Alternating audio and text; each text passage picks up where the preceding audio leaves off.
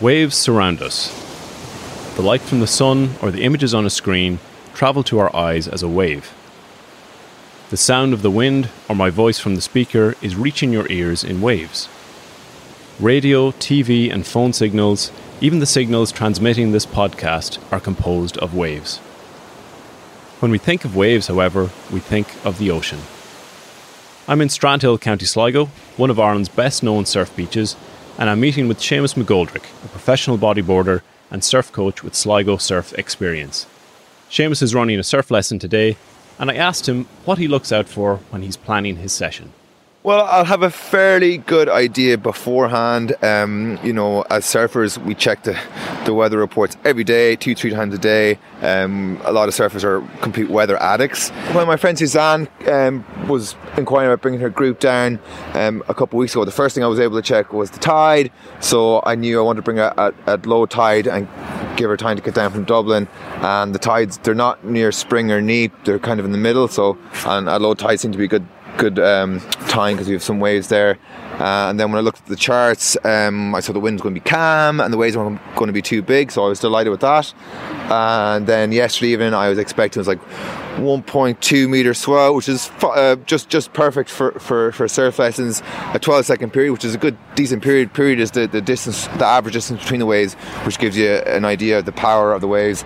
And an east wind, which is rare enough. East isn't the most common wind here in the west coast, but I knew the conditions would be nice and calm on the surface. But the waves are just a little smaller than I would have expected, and I mean that could be for any number of reasons. Um, but it's just enough for us to have uh, our, our lesson, and it's just enough for these guys to have their, their, their fun competition out there They're today. great fun out there. today. Yeah. Again, my name's James. You're all very welcome. And um, so the first thing I'll talk about is just how we run a safe surf lesson here. But today, actually, the wind is very calm, the waves are very calm, tide's nice and low, so it's actually safe as houses today. So, all ready to go surfing? Yeah. Okay, so do you want to um, grab your board?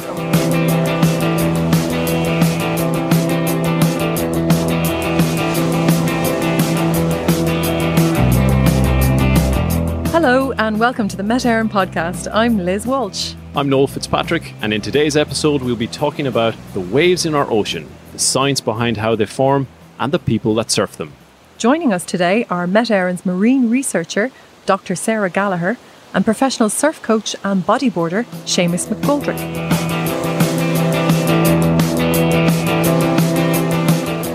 We're delighted to have you both. I know I've one have been really looking forward to doing this episode, so thanks so much for coming in. Uh, Sarah, you are Met Éireann's marine researcher. What drew you into that? Um, well, I'm the marine meteorologist in Met Éireann. We have a very small marine unit, but we're very passionate about marine waves and meteorology and ocean meteorology. meteorology. Um, I originally was an, an engineer, so I was in the instrumentation division in Met Éireann, and uh, I started going to Irish Meteorological Society talks and EPA climate change talks. Nice plug for them if you're uh, an amateur interested in uh, science and climate and the environment. And it got me really passionate about meteorology and climate. And I decided, yeah, maybe the technical side of the job, as much fun as it is, isn't just for me. And maybe I'll go back and do the, the more science side. So I went from engineering back into maths, applied maths, and did a master's in meteorology and then a PhD in ocean waves, swell in modelling the oceans. And Seamus, as we heard in the opening clip, you grew up by the sea. You grew up in Strandhill, actually, same as myself. Yep. And so I guess the ocean is in your blood, really. I guess, yeah. I mean, same as yourself, Noel. Um, I grew up in Strandhill, and I was I teach surfing now. Um, as I'm, I'm a surfing coach, um, and so I deal a lot with people who are taking up surfing in their teens, mid twenties, mid thirties, and beyond. And um, I guess they, they find they're not from a coastal area. So um, I'm kind of quite lucky. Um, now I can look back and go, wow, it was such a lucky break maybe to get into surfing when I was 10 and bodyboarding and um, live beside the ocean in Strandhill, which is probably the best surfing beach in the country. We're going to start um, this podcast with kind of a um, the big picture and what happens out at sea. And so um, we're going to ask um, you, Sarah, um, the first kind of basic um, basic level question is like, how how do waves form? Okay, well, um, waves form, they're basically a, a, an energy transfer from the wind into the water. So when wind blows over the water, there's friction between the uh, air and liquid particles, and uh, this causes a transfer of energy. And uh, as this uh, energy gets transferred transferred, you start getting little uh, disturbances in the surface of the water. So, you know, the first kind of little ripples that you see, they're called capillary waves. You can't have uh, ocean waves without these capillary waves first. So it's it's what happens is um, more if the wind is blowing over the surface of these capillary waves, like a lot of them will just peter out if the wind isn't if the energy input from the wind doesn't continue. But if it continues because the wind is blowing in that right direction, then these waves will grow and eventually they become surface gravity waves. And what that means um, is basically gravity is the restoring force. So, you know, they are returned back to the surface by the force of gravity. Um, or you can just call them waves. you know, so it's not just ocean waves, it can be tsunamis and also um, tides are, are surface gravity waves as well. So we have these waves been formed, as you say, by the wind blowing over the sea, out at sea. How far can they they travel from from the point that they're being generated? Um, well, they can travel tens of thousands of kilometers. Um, so it depends really on the size of the the ocean basin. So, you know, in the Atlantic, you know, you can have a storm that is blowing over in the Caribbean or up in Newfoundland or something like that, and it generates wave heights, and uh, we will feel the effect of those a few days later in on the coast of Ireland, even if that storm doesn't actually pass over Ireland. And uh, what we'll usually feel the effect of the longer, the swell waves. The basic definition is like a wave height. So all waves have these kind of characteristics. You have a crest, which is the top of the wave. If you think of a very simple wave, yeah. you have the trough, which is the bottom. And so the wave height would be from trough to crest. Um, a wave period would be the time between the passing of one crest and the other crest, or one trough and the other trough, depending yeah. on how you decide to measure it. Um, so if so you're standing at the shoreline, then your wave period for say someone who's just standing there looking out to sea. Yeah. Essentially, it's how frequently they're seeing a wave come in and break. It's that. Yeah. So if you a lot of the time the ocean's very messy, but sometimes you get these lovely, you know, you, you see them if you're on the beach, these lovely straight lines, these gorgeous sets of, of waves coming in. You know, it's a very calm day.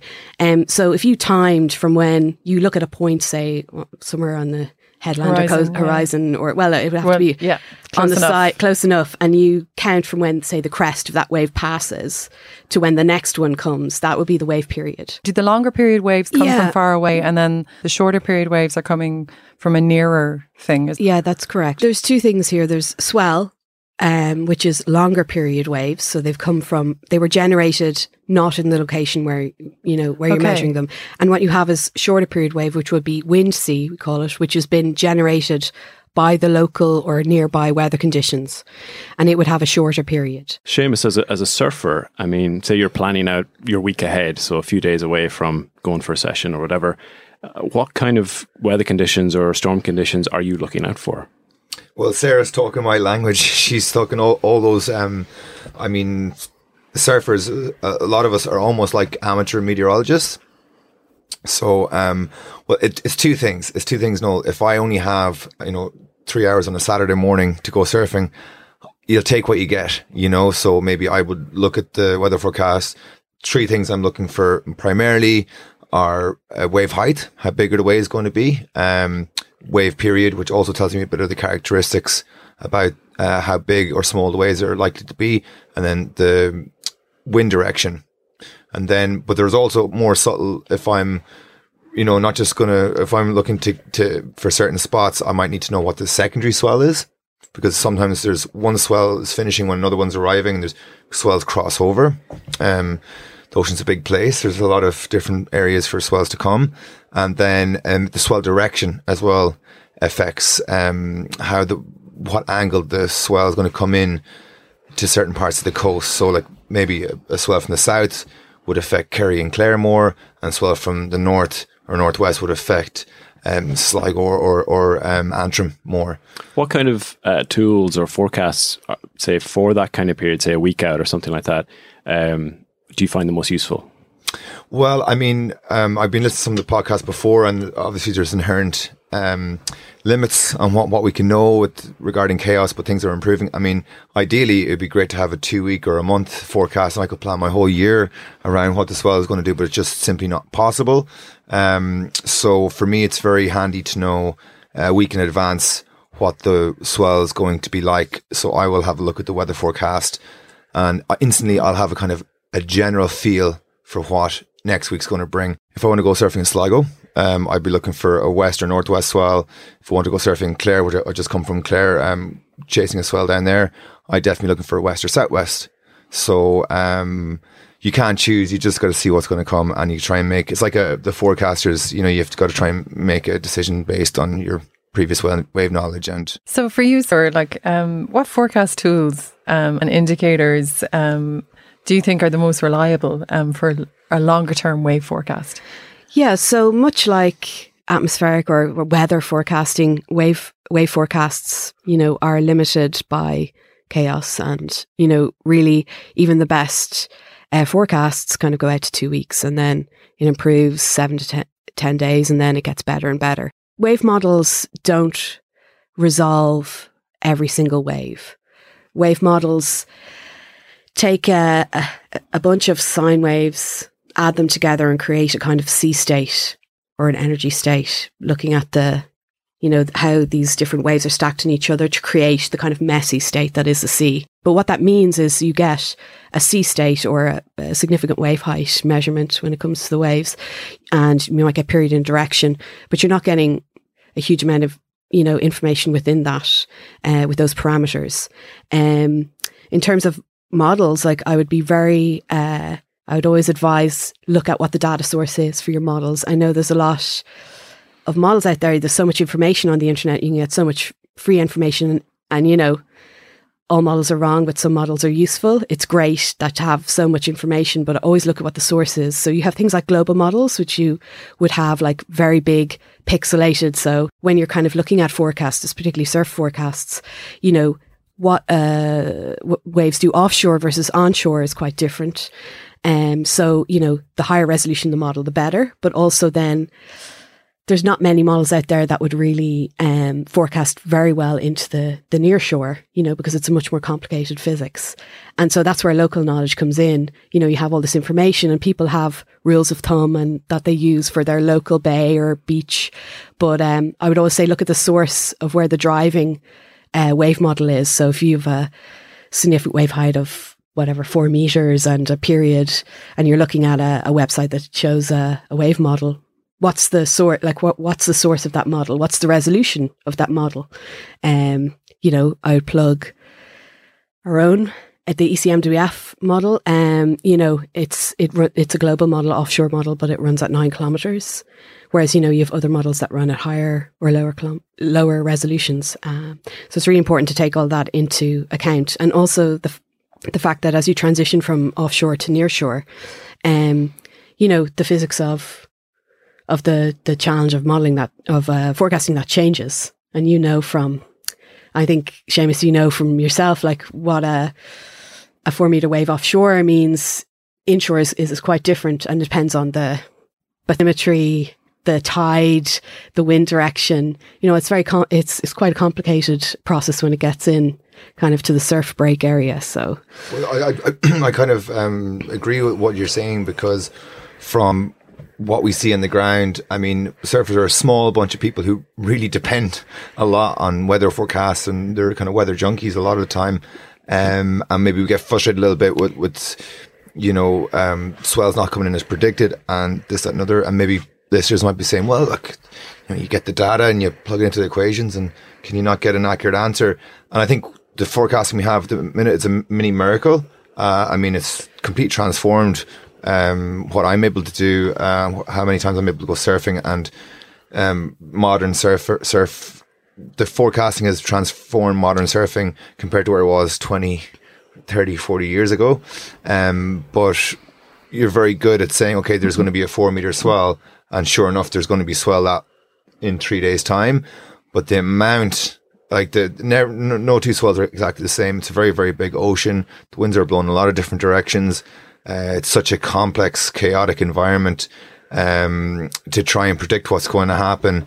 I think there's a limit. There's a big time limit, and um, there's kind of an idea then as well that there's really a human element in it because um, as much as the forecast can predict, um, when you like for me, I use it up until the day of the swell, and then you have to get to the beach. You have to get the eyes on the ocean. You have to see what's going on, and you know that's the, the human supercomputers kind of um, coming in then to say, okay, this is what's going to happen. This is what I feel is going to happen. So that's it's not really an exact science, but it's definitely a big part of it. It's like forecasting. Um, surfing is a professional sport, and a lot of comments made on maybe uh, male and female athletic, athletic performance. But maybe from the outside, what's not really understood is the actual mental game that goes on in, in a surfing heat or in a free surfing session, um, where you have um, like expert surfers like Kelly Slater and Mike Stewart's a famous bodyboarder. Uh, Mike Stewart's in his sixties. Kelly's um, near in his late forties, and he's still at the very top of his game.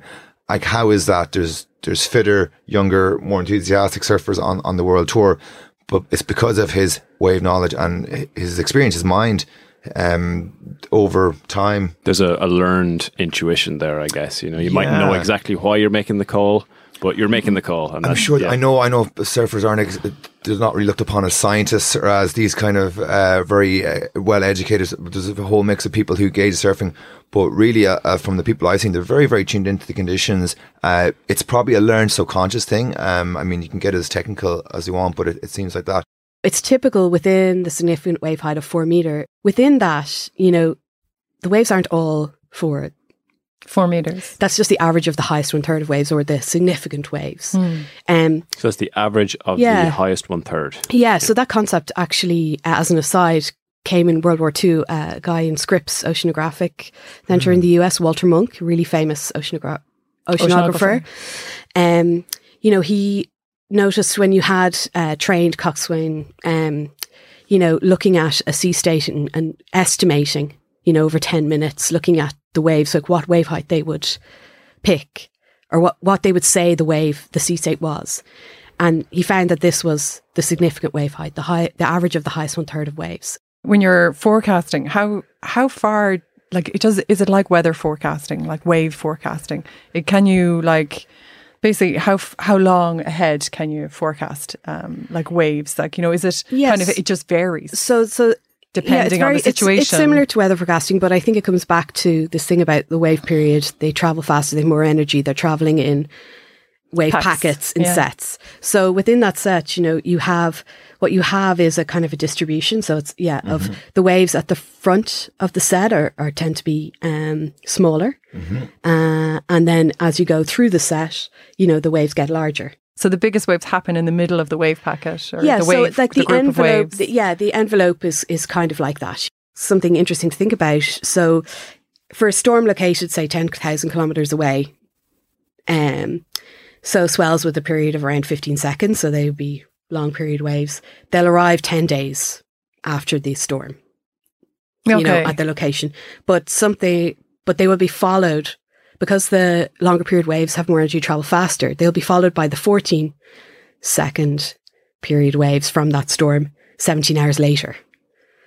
You know, so they don't actually all arrive at the same time. So any small difference in the in the period will mean that the propagation of the waves um you know is is, is different because the speed changes. Um the waves come in packets so they're all have similar characteristics and they arrive on the shore. so, waves coming from the same system can arrive at different times. Yeah, they can ah. depending on on the period. So Okay. like what group would like, and then that's a very act- interesting. I've never actually heard that explained, and I think that's true because that's that's a little, something I've learned now today. That's actually really interesting. Yeah, and so back to like the sets with the same, say that they would have a the same period, but you know what I was talking about with different swells coming from different areas is that it's not it doesn't always end up like that on the coast. Like you can have this lovely 15 second set, but you can also have just at the same time a set coming from somewhere slightly closer with 10 seconds and it mixes. And this is where you, and you, then you have local conditions causing chop and all this kind of stuff. So it's not always, that's why it's so rare. Even with Ireland, which has this great wave climate, you know, mm-hmm. you know, average uh, wave height off the coast in Ireland is like five meters. Why does Ireland have such a good wave climate? I mean, what's the reason that we seem to always be in the way of these swells? North Atlantic, uh, the prevailing wind direction, um, the fetch of the North Atlantic. Um, so if you think about the fetch is the length, um, you know that a way that the wind is blowing on the surface of the waves um, in the same in in one direction. So you know back to the formation of how waves are formed, which is an energy transfer from wind to into the ocean through the me- water medium, which is water. Um, and it propagates from there. Um, the fetch is basically how long the wind is blowing in one particular direction and therefore f- feeding energy into that particular uh, wave group of waves that wave sets generating a swell or generating local wind sea. With Ireland, you have the jet stream, um, you know, dictating, all, you know, or directing, steering maybe all these depressions, uh, low pressure systems, high, lots of wind, uh, generating large amounts of waves. As a surfer, uh, Seamus, I'm sure you're looking at storms that are happening not just close by Ireland, although that Oh, does make a difference, but you're looking at something out in the Atlantic and you're going, hold on now. Like in a few days, like, you know, even if that doesn't pass, like there might actually be some really nice waves coming. Well, it goes back to maybe um, something we were talking about earlier, Noel, um, about the difference between the way it is to forecast waves today, which is huge improvements compared to what it was before. When I was 10 or 12, when I was growing up bodyboarding in Strandhill, you'd be glued to the Met Éireann, um, the weather forecast, and what you'd be looking for is a big low pressure centered up around Iceland. And the deeper the low, you know, the faster the winds and the longer the fetch. And you thought there was swell coming. Now, exactly what kind of swell was coming was a big mystery. So, you, you know, but now that mystery's kind of been revealed a little bit because of the more accurate forecasting.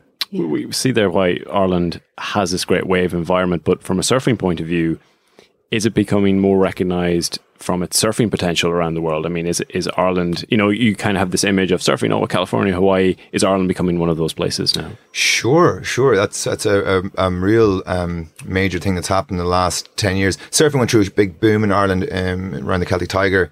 Um, before that, you know, in the eighties and nineties, was fairly underground. There wasn't a huge amount of participants. People might say laughed, "Oh my God, they're surfing in Ireland."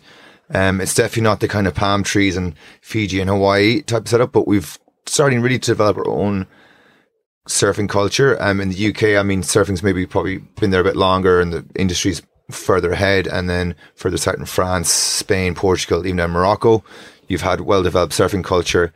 Um, in the last 10 years, um, very happy, I've been, been a big part of it. Um, uh, there's a small group of people. There's not like a massive ton of people doing it. And of course, we have, um, pro- professional surfers from many other countries uh, UK, France, Spain, Portugal, New Zealand, Australia, California, Hawaii. I mean, I've met them all, uh, South America, Chile.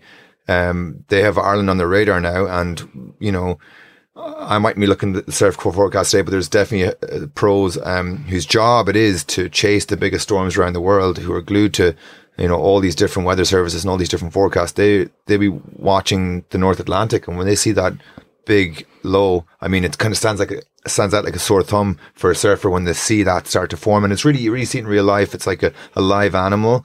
Uh, with all the different characteristics and behavior you'd expect from a live animal, they're watching that storm, watching it develop, and when they're sure because they have to put their money where their mouth is, that might have to fly across Atlantic, range board carriage, you know, jet skis, you know, to, to put their credit cards down on the line. So they've kind of got to be fairly sure, but uh, it's always going to be a bit of an element of luck. So they just have to go for it.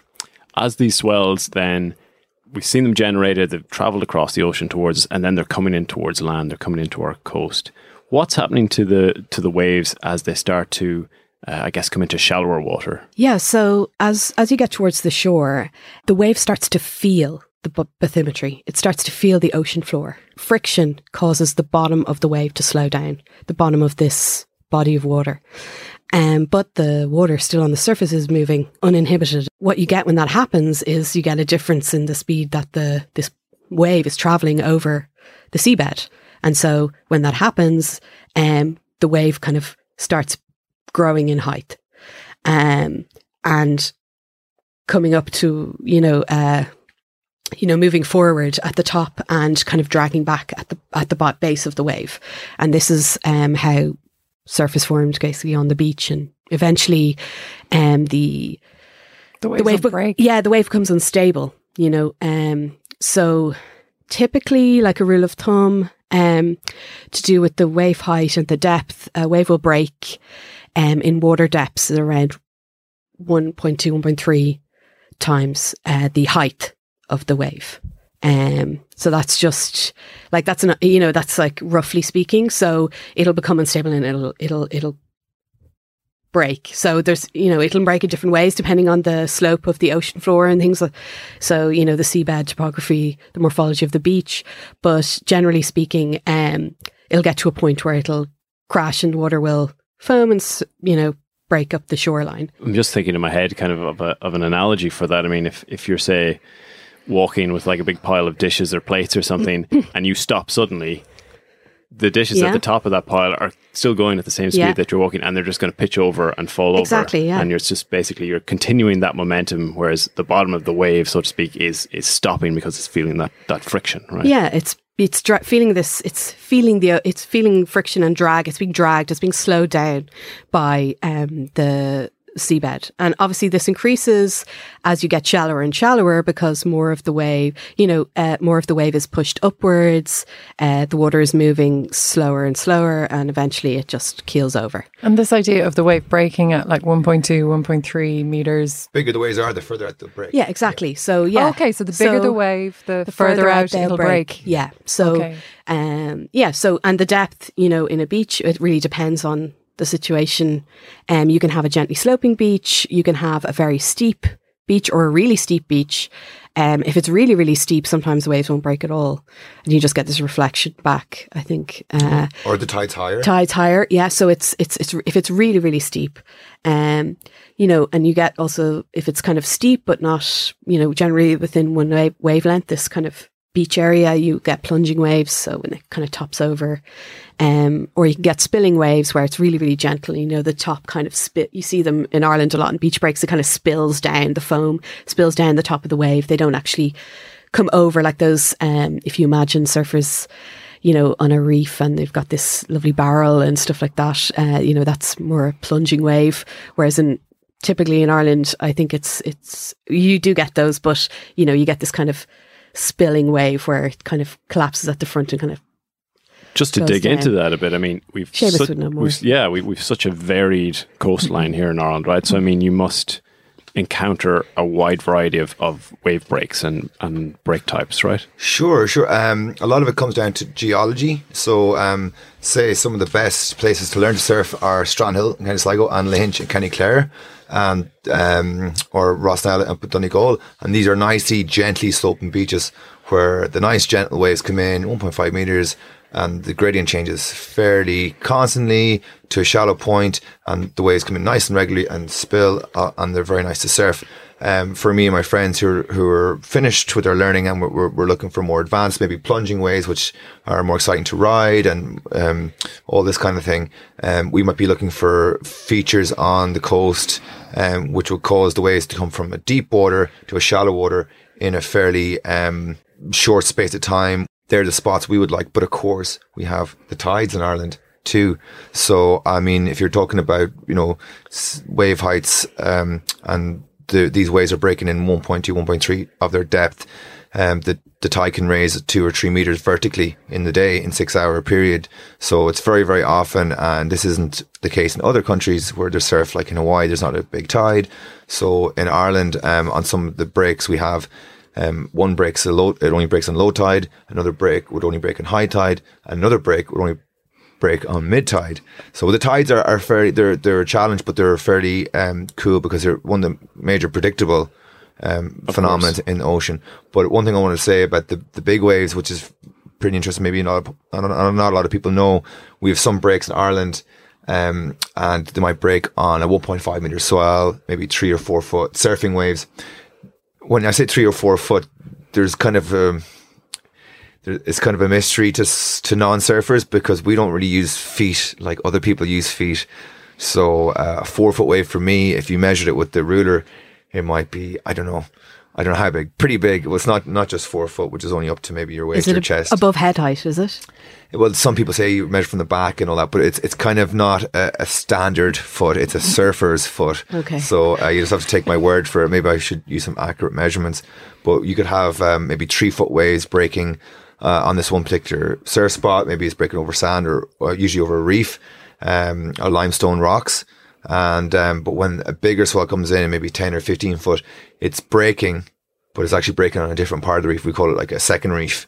So, um, that the wave bottom will be similar further out, but though that wave will only break when the wave heights are significant mm. to feel the bottom and to break in the same kind of fashion. So obviously the seabed and the tides are the more consistent elements when it comes to predicting how good the surf will be at any given spot. And I guess though one of the more important variable aspects of that is the local wind, uh, which you mentioned earlier, Seamus. So I know there's a general rule, which obviously isn't always the case, but generally speaking, that local offshore winds are good for surfing while onshore winds are bad. So, offshore means when the wind is blowing from the land towards the sea, and onshore is when the wind is blowing from the sea towards the land, so onto the shore.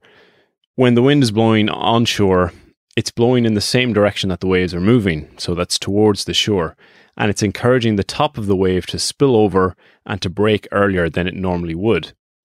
So the wave break, uh, it breaks before it can become steep, and therefore it's producing a less exciting, less powerful wave to surf. Onshore wind, you can also get this local wind swell or kind of choppy conditions generated as well, and these small waves can interfere with the main swell. So you're producing a sort of messy sea surface without any kind of defined, clean sections of the waves that you can ride. On the other hand, if you have offshore wind, eh, the wind is blowing in the opposite direction to the movement of the wave. And the force of the wind is blowing on the face of the wave and it's delaying it from breaking. So this allows the wave to travel into shallower water and then break more steeply. And this can help to produce these kind of plunging waves with, with a hollow or or sort of barreling shape that surfers like to ride. Um, you also generally have less uh, local swell or sort of choppy conditions when you have offshore winds, so you get this nice sort of clean, glassy surface to ride. I know that there have been some attempts to recreate breaking waves, you know, in say these uh, artificial surf camps and things like that. I mean, how successful are they? Are they producing surfable waves or? Well, this is the new. Um, there was a, a, This is the new thing in surfing, which is kind of uh, blew my mind when I, I heard it. Um, that um, there was this talk, maybe even from from the seventies and eighties. I mean, there's a guy called Tom Morey who invented the bodyboard, and um, he was an inventor in the seventies and eighties, and he, he came up with this idea of, of a wave park where the new invention, the bodyboard, could be used. And I guess it was always a think surfers would joke about in car parks. It would be great to have kind of a control over it. Um, but Kelly Slater, who's one of the most famous surfers of all time, 11 time world champion, he actually had capital investment to set up a, a wave pool in Texas, uh, you know, 200 kilometers from the coast. And, um, you know, because of the wave modeling and all this study science that's going on, especially with the mechanics of waves, which is very beneficial for people to know, they've been able to almost copy Mother Nature and how Kelly did it was he they made a, an artificial wave pool where the bottom mimicked the bottom of a surfing break, and then they used a train or a, a train engine to to move a plow through wow. the water to create a bow wave, which would mimic the swell, and in this way. They've created an artificial wave, which is like almost like a perfect wave, which you might wait months to, to, to get, or it could be breaking out in Indonesia or Fiji or something like that. Then again, you're going to have this argument between the purists now who are, no, that's not real and it's not, that's coming away from the roots of surfing, which comes from the Polynesia, um, the, the Polynesian triangle between Rapa Nui, New Zealand and Hawaii. Um, but in 2020, surfing has actually become an Olympic sport now. There's been, um, the International Surfing Association been kind of campaigning for years to have surfing seen as a, uh, Olympic sport and it's going to be held in Japan 2020.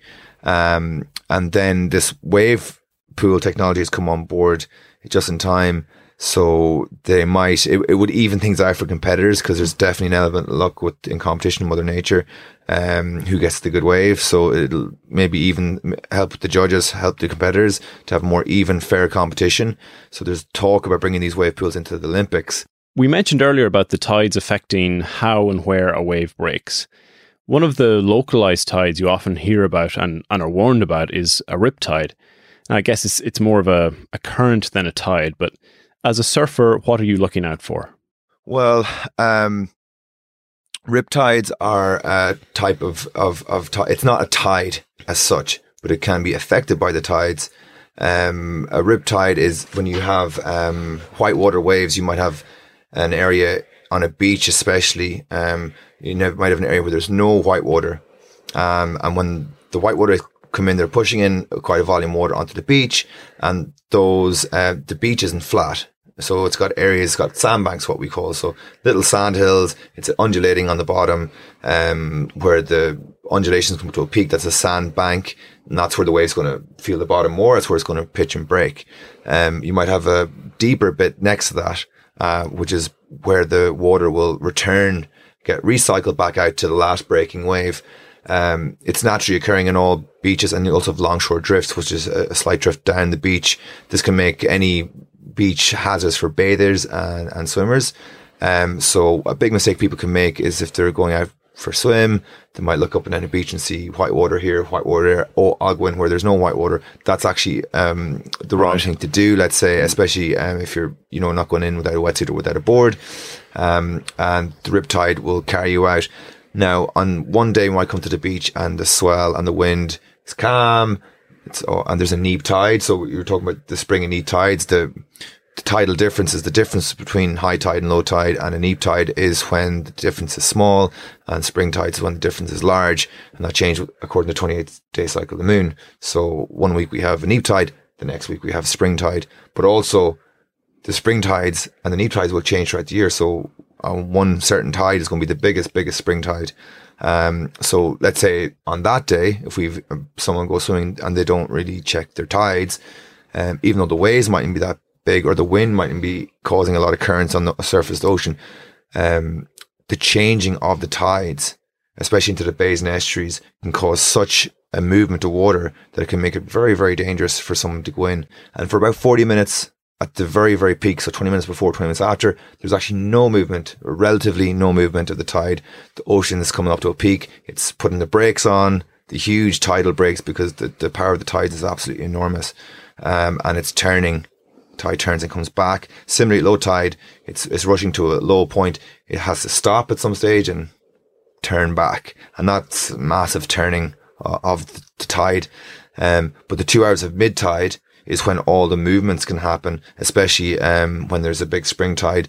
So if you've got three or four meters vertically, that's an awful millions and billions and billions of gallons of water have to come in and out of these bays and estuaries mm. uh, on the coast, depending on the and is, shape of the coast. Is that when yeah. you're most likely to see a rip or the rips yeah. will start up in especially with the changing the tide when the, when the water's moving because there's different bodies moving yeah. different altitudes. And sudden changes in the depth and the bathymetry will cause currents um, you know, so what you're saying about the the nice no wave breaking in an area, it can also be an area that the depth is suddenly drops in. So a exactly. person's out there, not only uh, are they caught in a current, but actually suddenly they've they've uh, they've lost the their feet on the ocean floor. That happened you to know? me. Yeah. yeah. So it's you know double whammy. Being, yeah. You know. So it's important for people to remember it's what to do scary. in a riptide. Um, it's first of all, don't panic. Yeah. Don't panic unless it helps. It's the first number, thing you do. yeah. Um, and the riptide's not going to bring you out indefinitely. It's not going to bring you over to Canada. It's just going to bring you out to the last breaking wave.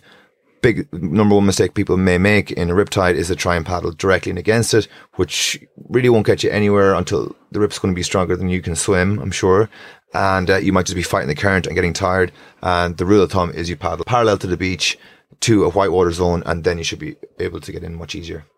So it's almost it's um, counterintuitive. You're you're you're swimming towards like white water. You know, it's kind yeah, of yeah. Well, that's important know? for any beach yeah. users to know. And there's also uh, permanent rips, which we, might be mm. um, flow off a, a, point of the land or some rocks underneath that cause currents. So um, the rip cur- currents kind of pop up yeah you know as the conditions allow but then there's also permanent rips so it's just important to, to ask before you go out and the number one rule if in doubt don't go out yeah you mentioned the shape of the bay and how that can influence uh, both the tides and, and the and the and the wake, breaking waves. Um, what kind of what kind of effects are we looking at there? As the waves come into the shore and they feel the bottom, they are refracted to line up with basically the slope of the bathymetry or the seabed. When you say refracted, yeah, so that means they bend. Um, so they bend towards shallower water, things like yeah, that. Yeah, well, refraction, how I explain it is, you know, you can hear around corners you can't see around them because the wavelength of light is so small. The wavelengths of acoustic waves refract around it. So it's exactly the same with sea waves. Yeah, yeah. So, um, yeah, so it's the same, the same idea. Um, you know, um, a wave will line up so that it's parallel to the slope of the seabed. Um, and that's something that happens as you come in the coast because waves, you know, we were talking about um, waves generated out in the ocean, the, you know, North Atlantic, Mid Atlantic, you know, the direction of those, they're all coming, the swell is coming from a different direction. Um, so, the, you know, the energy is, is coming from, say, the southwest.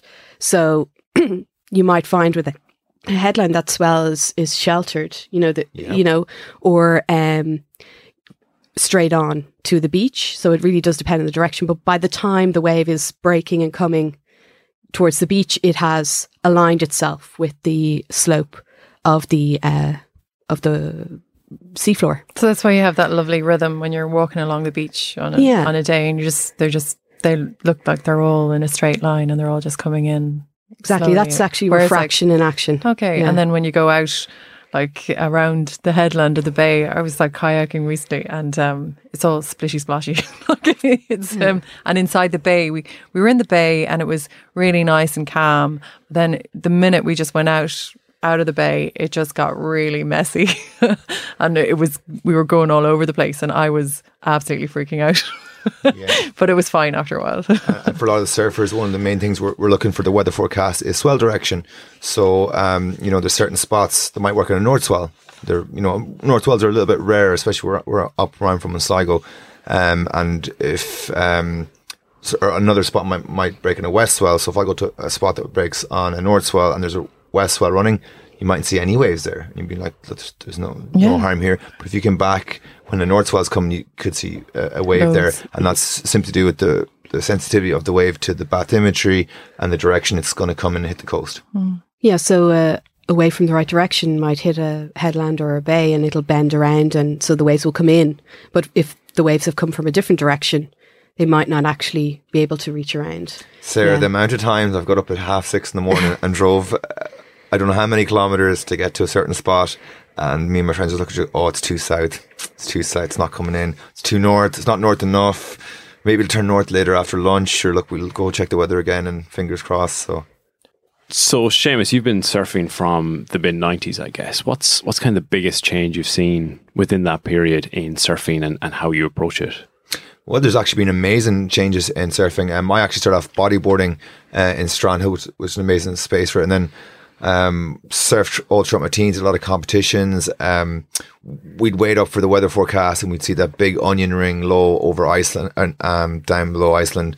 And you'd be, oh my God, this is going waves are going to come. This is going to be amazing. Uh, you didn't know what type of waves were going to come. We spent a lot of time just getting buses here and there and you know but now we can really really cherry pick the swells and we can really have a lot more um like this is going to be the swell but there's always that element but when I moved up to Dublin then I went to college in Dublin um studied science um I had friends from the East Coast um Fintan and Tom Gillespie really two really dear friends of mine great bodyboarders but because they didn't grow up on the coast like me, um, my idea of checking the weather and the, and the waves was opening my curtains and having a look at the beach, and I could kind of instantly tell, oh yeah, I kind of know what's how big it is and what the periods. is, a bit of ground swell there, there's wind swell or whatever.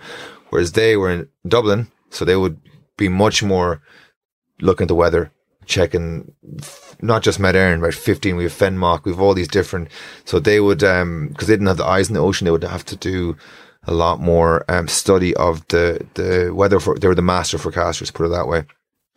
And then in college, I wasn't surfing every day. I wasn't just surfing the weekends, but we would, that's when my surfing completely changed. And that's when the weather and the forecasting became a bigger part because, um, when you're young, you want to surf every day to improve, to practice.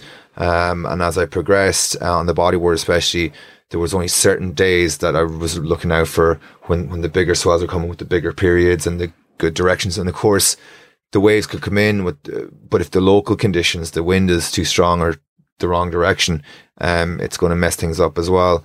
So um, that's when it became really important. And then since then, the weather forecasting and there's different websites like Magic Seaweed, Wind Guru, Windy, um, you know, even Met would have probably improved models. And that's probably the biggest change, uh, as well as the equipment. But the, the weather forecast, the equipment can change only so much. But if the weather forecasting gets better, that's going to be a big improvement. And there's been a massive increase in the popularity of surfing. I know myself, even when, say, at a weekend, if I'm driving uh, from Dublin back up to Sligo, I might see a car on the M50 with the surfboards on it, and I'll see the same car then in the car park in Strandhill. You know, what what do you think's driving that popularity? Um, I guess because um, you know if you have other sports like golf is a great sport. It's outdoors, it's in nature, but it's not in the wild. You know, it's a manicured lawn, and you're definitely getting your your fresh air. But um, surfing takes place in the ocean. The ocean's a wild habitat. Um, luckily, we've no great white sharks and no nasty nasties like that. So it's it's it's um, qu- quite a nice, um, safe uh, place to, to go surfing like that. Um, I think it's just that surfing is connection with nature. Uh, I think that's uh, there's a lot of wellness to it as well, and of course, there's more media and there's more exposure for it too. You must see that change in people as well every day for your lessons, right? People, I guess, are coming for with different motivations, wanting to learn how to surf, Sure. and you're seeing their reactions to maybe for the first time or their progression. Yeah, I, I really have. I'm I'm really really uh, fortunate with the, with the job I have. Um, I really really love introducing people to the ocean. Um, there's always going to be your uh, guy or girl who's really want to take their skills to the next level, and they're having a problem with their technique, and they want to, you know. But in general, it's just people maybe for the first time. Um, and so probably the best compliment I got about one of my surf lessons was from um, housewife, and she probably thought she wasn't going to be great at surfing. It wasn't for her. She she wasn't a pro within two minutes, but she came out. She gave it a good go. She had a really good positive attitude, and uh, she didn't sit up on the board too many times, but she had an absolute hoot out there on, on the surfboard out in the waves with me. And when she came in, she goes, "That was great, Seamus. I mean, that two hour surf lesson was like a two week holiday. I think that says a, says a lot for people because when you're out in the ocean, the ocean's ceaseless. Um, it's almost like a bit of mindfulness. You have to kind of your cares and worries from your daily life might just fade away, and you're just focused on, on the task at hand, which trying to catch the perfect wave. On that note, though, um, like catching the perfect wave, um, it can be a bit of a life's work. What are what are the interesting places that you've been to um, to catch the perfect wave? Yeah, I guess What's the best perfect place? wave is um, one of the things. But then the life work of someone like Sarah really helps that because whereas uh, you know. 10 or 15, 20 years ago it was more of a stab in the dark. Now you can really narrow it down with the, with the good forecasts. Um, I've been fortunate to travel to a few different countries. I still have a massive travel bug. Um, next year I want to try and maybe travel to Namibia in Africa where they found one of the best, longest waves uh, that you'll never be able to recreate in any wave pool um, off the coast of the Skeleton Coast in Namibia. So I think it was found on Google Maps by some guys in in the states. It wasn't found by uh, an actual surfer on the coast, and it's just a random bend in in the in in some desert in Namibia that just is the perfect bathymetry for this wave, and so it's a freak of nature is, is the is the term for it, and I guess that's what surfers are looking for. Um, you know, I've traveled Central America, South America, Indonesia is a archipelago of eighteen thousand islands, with blessed lots of swell from the Indian Ocean, beautiful temperate climate. Um, and there's loads of places I'd like to go: Australia, New Zealand, uh, South Africa, you name it, um, Tahiti. But uh, I will put my hand on my heart and will say that um, of all my travels, I've never surfed better waves outside of Ireland. And so all the best waves I've ever surfed have been in Ireland. I mean, it's nice to go and travel and meet other surfers, but um, it's a little bit cold. But you know, I have a good wetsuit sponsor, and you get good rubber on you, and you- you're, you're not too bad. Um, maybe it's because I have a little bit of local knowledge uh, and that kind of thing. But um, definitely the best waves I've ever surfed are here. And Ireland is developing a reputation because of people like yourself and others who are searching within our own coastline uh, as being a big wave location. I mean, how frequently, Sarah, do we get sort of big wave events here in Ireland? Well, Ireland is in the path of of a lot of depressions from the North Atlantic, as we spoke about earlier. But typically, you know, on any given year, you can get upwards of ten to twenty mid latitude depressions, less than nine hundred and eighty hectopascals, crossing. You know, either over or to the northwest or close by Ireland. So, you know, really you can get um, quite a lot, large number of storms over winter, or storms, sorry, uh, quite a large number of depressions or low low pressure systems. Um, and with surfing as well, you know, you get depressions crossing close by, which can then generate waves. So, you know, the between Scotland and Iceland, you have this channel where a lot of depressions because of the jet stream end up passing through, and that creates generates great uh, waves. Um, in fact, the World Meteorological Organization. Um, so there's a new world record for the highest significant wave height ever measured by a wave buoy. and it's 19 meters, and it was actually measured at 90 or 19, one nine. Okay. Yeah, so like over 60 feet. So that's the significant wave heights. That's not the individual wave. That's the sea state. So the high average of the highest one third of waves we spoke about before. So within that, there could be anything up to two, twice, twice that wave height in terms of an individual wave in that. Um, and uh, that was actually um, recorded uh, back in 2013. And it, it, I think last year they they verified that it was definitely legitimate and uh, 19 meter significant wave height. And it was just, it's uh, a buoy called K5 and it's just um, 59 north, 11 west. So it's between Iceland and the United Kingdom. Uh, in terms of closer to home, um, our record significant wave height isn't far off that. So the M6 buoy. So at the M6 buoy. So the M6 buoy is um, one of five uh, buoys that are run as part of the Irish Weather Buoy Network, which is run. Um, it's a collaboration between the Marine Institute and Met Éireann. Um, and the M6 buoy is far. It's 15 west. You know, it's it's far off the west coast of Ireland, and the highest significant wave height there was 17.2 meters, and that was measured back in 2007. Um, I mean, I expect at some stage that that will be broken. Um, y- when it comes to closer to shore, actually the M4 buoy, which is off the northwest coast of Donegal, No, Uh, well, yeah, it's 15.7 meters on 2014.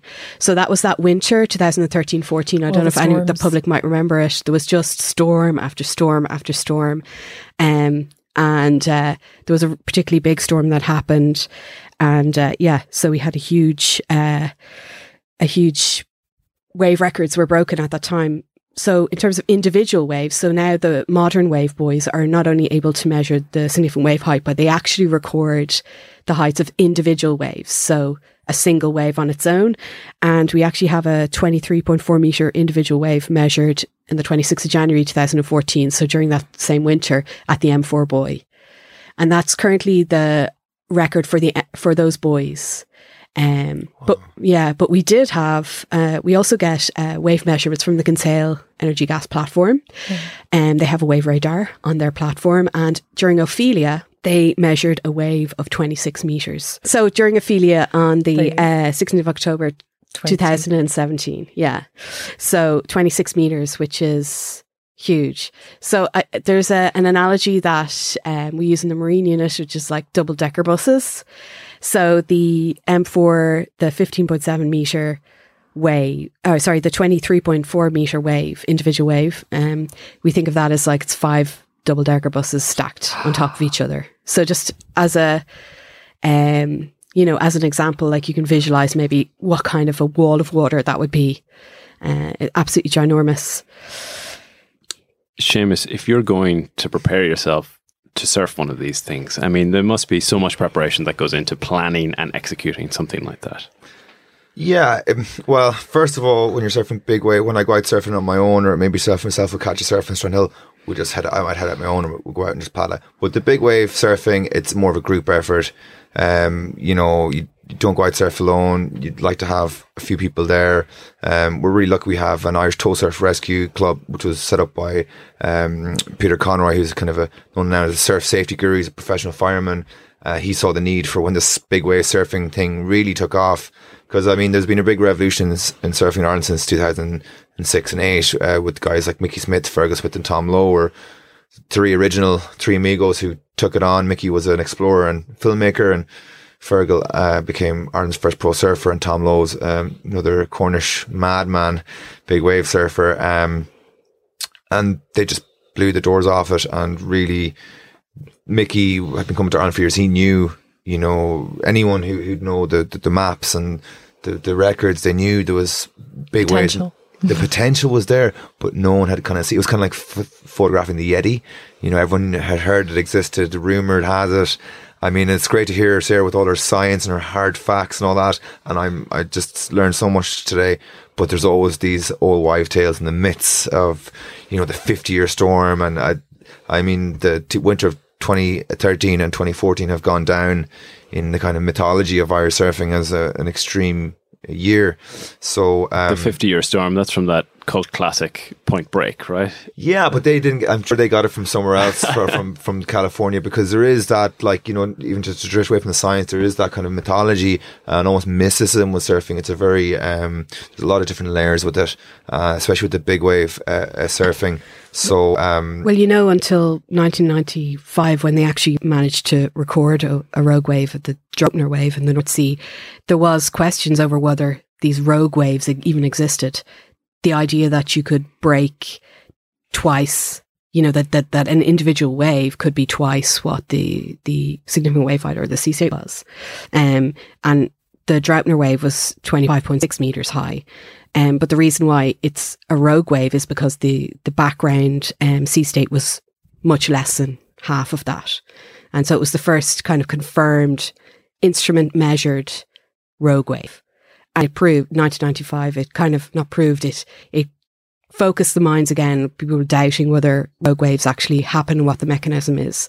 And so it was seen that actually, yeah, rogue waves exist. You can get these mythical Totally. before like seafarer stories of these giants that just pop up out of the ocean completely out of character with um you know the surrounding sea state. You think of the Karasaki wave you know you think of that image of just this you know huge wave popping up out of nowhere. Um but actually you know this can happen.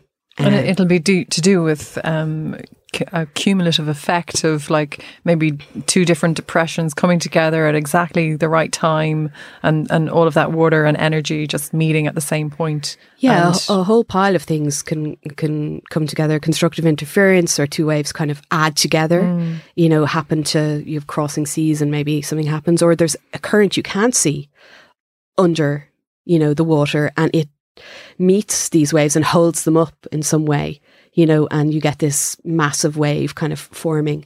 Um, but you know, it's it's part of the non-linearity of, of, of the sea state. Um, but it's something that does does happen. It's by its nature, it's it's very rare, which is why it's mytho- you know, a mythical thing. But I, I kind of think almost those perfect waves or those perfect conditions, you know, they can be obviously a perfect set with the right you know, storms that come once in a lifetime. But then, you know, there's also stories about these massive waves and, you know, they, they really do happen. It's not always just a, some, so, well, it could be some guy exaggerating the oh, massive, massive wave he surfed, um, but they do happen.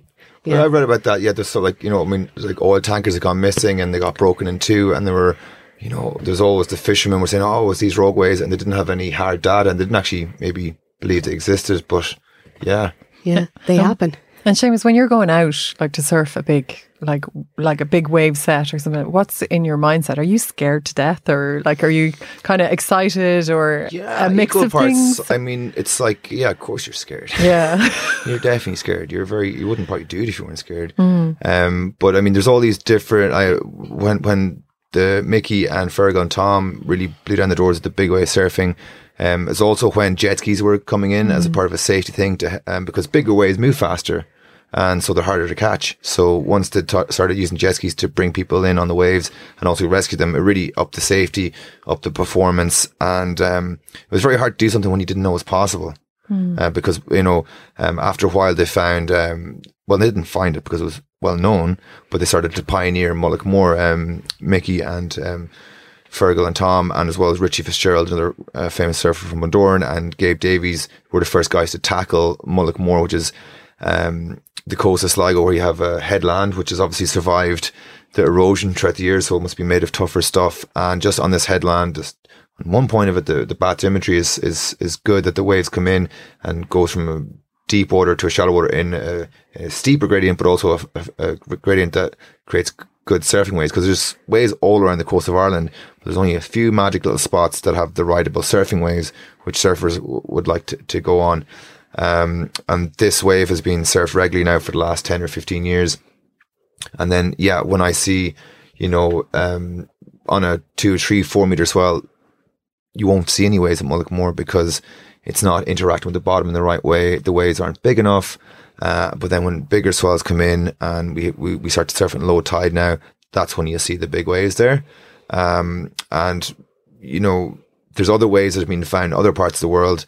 For example, one of the most interesting ones I thought was the Cortez Bank, which was again it started off as a myth, and then lo and behold, so the Cortez Bank is 100 kilometers off the coast of California. It's a seamount that doesn't actually break the surface, but it comes up to just within. So this is, might be to do with what you're talking about the rogue waves or these sea monsters. Where, this is probably where they come from, the, the mythology. So um, they actually went out and studied the weather maps and found the ideal perfect swell and went out and discovered this Cortez bank wave. Um, because, you know, in Mullaghmore, you can get waves up to, you know, 10, 15, 20, 25 feet. In Cortez Bank, I mean, they've been recorded up to 30, 40, 50, 60 feet or is probably where Wow. the waves thing. And then if the next major thing was in Nazaré in Portugal, where again, I'd, before I'd heard about it, Portuguese surfers come over and they told me that there's this beach in Portugal. It's got these massive waves and it was like this, you know, fisherman's tale again. And what they discovered was that there's a canyon off the coast of this beach in Nazaré, and the canyon causes the swells which come in straight to refract into kind of like a horseshoe, so they actually interfere with themselves Yeah. and cause these massive peaks of waves. So the wave heights, the world record now stands uh, for a surfing wave ridden um, at uh, um, 78 feet. Yeah, I think it's 80, f- yeah, around 80 I, I feet think or it was so. broken to 80 feet by a Rodrigo Koxa, a Brazilian guy. Yeah. Um, so, but and then now there's this talk in the surfing community about the 100, 100 foot wave. That's the new, Yeah. that's New the, aim. Yeah, that's the new Yeti. And, um, you know, I wouldn't be surprised. Mullaghmore is, is, is pretty much where the frontier lies, um, in Ireland, but there's other What about spots. alahis or prowlers? And there, there's alahis. Prowlers, Prowlers was found as well. I was one of the first bodyboards surfed up, but there might be even other spots now. I'm not going to give any locations, but you know, it is possible the hundred foot wave could could be surfed in Ireland. Yeah. Uh, Closely guarded secret. Not by me. The special surf spots that work in certain conditions. Oh yeah, yeah, take them to your grave. Yeah, yeah. as someone who's in the water, you know, regularly, surfers are probably in a really good position to see how the ocean environment has been changing over the last few years. And I know when James and I were talking on Strandhill Beach, um, he was pointing out the some of the movement of the sand that you see there, both annually and then sort of more long term. I mean, what's what's Sarah? If, if it might go to you, what's driving that movement of sand generally? Well, you know, you have wave action on the coastline all the time. So you have a constant movement of, you know, sediment. So you can have deposition or you can have erosion. Um, you know, and abrasion can happen. And it, it's also to do with what the composition of the coastline is. Everyone knows about sea level rise. You know, it, it's projected um, to be anywhere between 0.5 to a meter by the end of the century. It's already, you know, it's already tens of centimeters higher than it was 30 years ago. And this will affect erosion on the coastline. So, you know, you have really, really strong waves coming in the North Atlantic. Um, you have a creeping, you know, a, a sea level that's creeping up. And so, you know, uh, the shoreline is being more and more um, eroded. Um, you know, and even if you think about, you know, um, the shoreline and what it's made up of, uh, you know, if you get a storm surge or uh, with a storm, a driving wind, maybe some wave overtopping, and you also have the, the the fact that the sea level has risen, you know, it can really scour out or it can really um, erode quickly areas, you know, sandy beaches and things like that. Uh, in fact, you know, there's recently they were looking at the movement of massive boulders on the coast of Ireland, particularly in the Aran Islands. You see these boulders at the top of cliffs, or you know, just sitting on the the reef, the shelf, you know, right at the coast, and they actually thought, well, you know, they must have been put up there by a tsunami, something massively powerful. You know, how else would they move? But actually, you know, recent work by um, Professor Rónadh Cox and Frédéric Dias as well in UCD um, have found that actually, you know, some of these boulders, um, they're called like coastal boulder, boulder deposits, they're actually moved by storm waves. You know, the power of the Atlantic Ocean, it's so ferocious that it can move, you know, these masses of tens, hundreds of tons, and it can move, shift them large distances inland and up on top of, of, of great heights. I think what first happened was they were kind of marking these, and then between different winters, like over the course, they came back the next summer to mark the boulders, and uh, they had discovered that they had moved. But they also knew the conditions that had happened in the previous year, so they could definitely say what was moving them. And uh, you know, uh, I think uh, in terms of the Aran Islands, like some of the masses have been uh, moved one to twenty six meters above high water mark, and also inland up to two hundred and twenty meters Wow. inland. So these massive boulders, and so we're in a you know you're talking um, a car, yes, up to larger than you know a van, truck. You know, like uh, yeah, they're massive. If you see, I, I advise anyone to, to look it up. Um, you know, boulders in the Aran Islands. If you probably Google it, you'll get some lovely pictures. We'll, we'll put some pictures up on Yeah. the podcast website of that. So, like, Sarah, how can we expect Ireland's waves to respond in the future? Um, like, you know, is there is is our climate going to, you know, it's it's undergoing significant change. So, how is that going to affect the wave climate in Ireland? Will we get um, possibly better surfing waves, or is it going to? Yeah, I mean, um, there have there has been a lot of work done on that, and a lot of models run into the future. Um, I have myself um, done quite a bit of research on what the future wave climate will be for Ireland. Um, you know, it's not as clear cut or straightforward as things like temperature. Um, because inherently there is uncertainty in the North Atlantic about where the storm tracks are going to lie, um, you know, where the jet stream is going to move, how the melting of the ice is going to affect The jet you know, stream itself. storm location and how things happen in the North Atlantic. But all the evidence so far, and even the newer with the newer um, CMIP SIPs, so for the IPCC, the next IPCC report, those runs are currently underway or have been done. You know, it's consistent that on average, the winds um, are going to decrease in the North Atlantic and over over Ireland as well. Um, and of course, without the wind, you don't get the wind waves. So as a result, you know, we are going to have on average less wave energy hitting the coast of Ireland or less waves in general, uh, less wave heights so overall. Um, but that amount is not incredibly large and it's mostly seen in, in summer and to, uh, to a less robust extent in winter. So, you know, that will, you know, the waves will lessen, but I would say as a caveat to that, the North Atlantic is a hugely powerful ocean basin and the waves, the energy that hits off the coast of Ireland is absolutely massive. So even with that kind of drop, um, you know, Ireland is still going to be an amazingly uh, active uh, It's going to have an amazing active wave climate, and it's certainly uh, not going to not have gr- really, really big surf waves. In terms of storms, like there is some evidence, it's it's you know by their very nature, extremes or storms are rarer, so it's harder to get the number, you know, to get a statistically robust change. But there has been work done. Um, you know, Paul Nolan in uh, ICHEC NUIG has done a lot of work on this, and you know there is evidence that the frequency, so the number of of depressions crossing Ireland will decrease, but that um, it's not clear whether the intensity, so whether there will be more extremes or the same number of, of very very strong events, but overall you get a small decrease. Uh, yeah, in the number. Okay, so it might be slightly smaller overall, but we may get more severe events uh, when they do arrive. One of one of the things close to your heart, Sarah, is like wave energy. Um, so, like um, in terms of, of a solution to to c- climate change in a way, um, are we going to be able to harness like uh, wave energy in Ireland anytime soon? Yeah, like so, uh, renewables are, uh, you know, the study of the potential of Ireland. It's a huge potential in offshore wind, in wind energy. Obviously, the wind and waves are they're kind of interlinked in many ways. Um, there's a huge uh, potential for wave energy if the technology can be found that's robust enough to survive the harsh conditions off the west coast.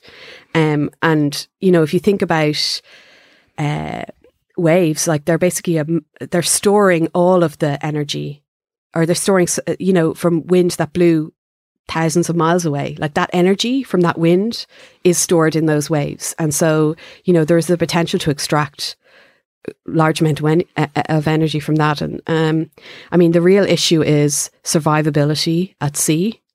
Um, how do you survive the harsh conditions that happen off the west coast of Ireland? And then, second of all, a technology that actually you know, works effectively and they haven't cracked, quite cracked that yet. But there are lots of companies kind of in testing or, you know, um, testing, you know, prototypes and testing going to first technology ready phases that um, potentially will, yeah, bring uh, good news to Ireland because I think, you know, um, Ireland is the perfect or has like optimum conditions because of the wave climate. It's so, it's, it, there's so much energy um, in the waves, uh, even on the south coast, um, and it really could could be something potentially in the future. Yeah, but offshore wind for now.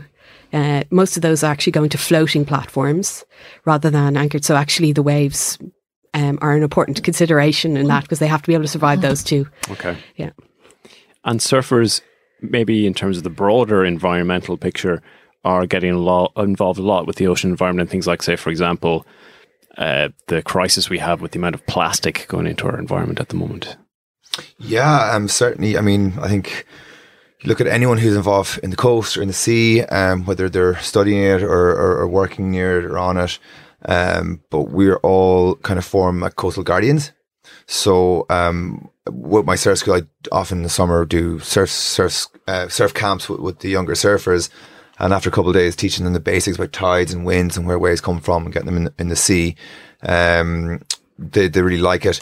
I I'm part of the Clean Coast organization. I'm a Clean Coast uh, Ocean Hero. I was given an award there just for, for this work with the young people, which is it's just nice that they give me so much support. And um, I'm no means of an environmental uh, warrior or anything like that, but it's because of my engagement with Clean Coast, I realized there's something I could do, and it's in it's my office, and so I, I like to leave no trace Ireland are, are a pretty good outdoor ethic to have for any business operating outdoors in sensitive area of special conservation like I do. Um, so on the fourth day of my surf camps, I bring out the Clean Coast bags, I put the bibs on them and give them the pickers and go, right guys, you're surfers now and you've got a special responsibility to take care of the coast. Excellent. It's not like people come in just maybe once a year, um, who might, you know, might leave their litter there because they think someone else will pick it up or they're, they're not too sure the tide's going to come in or something. You can forgive those people because they're just not aware of it, but surfers, spend more time at the coast, so they've got a special responsibility. I feel to to take care of it. Um, so we just do a little bit of a beach cleanup where we look at what kind of rubbish is on the beach. And I mean, and I always um, tell the young people, um, we're not saving the planet. All we're doing is doing the right thing, I guess, and making a kind of a visual statement. And if you're not part of the solution, you're part of the problem. And um, maybe just picking up one bag of rubbish is not going to solve the crisis of plastics in the oceans, which I'm sure a lot of listeners and a lot of people are very well aware of. But um, you start to stop the problem at source with the young people. Um, because if I spend 20 minutes with the young person picking up cans of Coke and packs of crisps, and you know, all the plastic goes in the ocean and it breaks down, and the fish eat the plastic and we eat the fish, and you can see their little minds thinking they, they just get it straight away. And hopefully, next time that young person has a pack of crisps or a can of Coke, they'll use a bin. But of course, once you put in the bin, it doesn't disappear, it's going to landfill. But I just think it's our whole um, mindset about the use of single use plastics. And, you know, I think people then who engage with the natural, you asked me earlier, Noel, uh, about what is draws people to surfing. I think it's that, you know, you might see the sea in your doorstep there, but you don't have a way to engage with it. Where surfing gives you that board, gives you that key to, to getting in the ocean more often. And then suddenly you start to feel, uh, there's something you can do about it. Clean Coast especially are Ireland wide. There's um, hundreds and hundreds, hundreds of coast care groups all across the country, um, doing the right thing. It's quite social. It's, it's quite nice, and um, it, it's something I really recommend people check out. Their their local uh, coast care group, and also there's two minute beach clean, which is um, if you've it's got one or two minutes at the beach, take three or four pieces of rubbish, take a photo, upload it to their Facebook page, and it's about awareness uh, raising as well. That's fantastic. Well, we can include the links to those organizations Brilliant. on our podcast website and recommend everyone to check that out. Well, I think uh, we've had a, an amazing amount of information there, so much so we might have to make two episodes out of this. But I've, I've really enjoyed it, found it so interesting, and, and, thank you to you both for, for coming in. It's been really, uh, really worthwhile. Yeah, really interesting. Thanks a million for coming in. Yeah, thanks. Th- thanks, Liz. Thanks, Noel. Thanks for having us up here. For our climate summary this month, Paul Moore has the details on how our weather has been through 2019 and indeed over the last decade.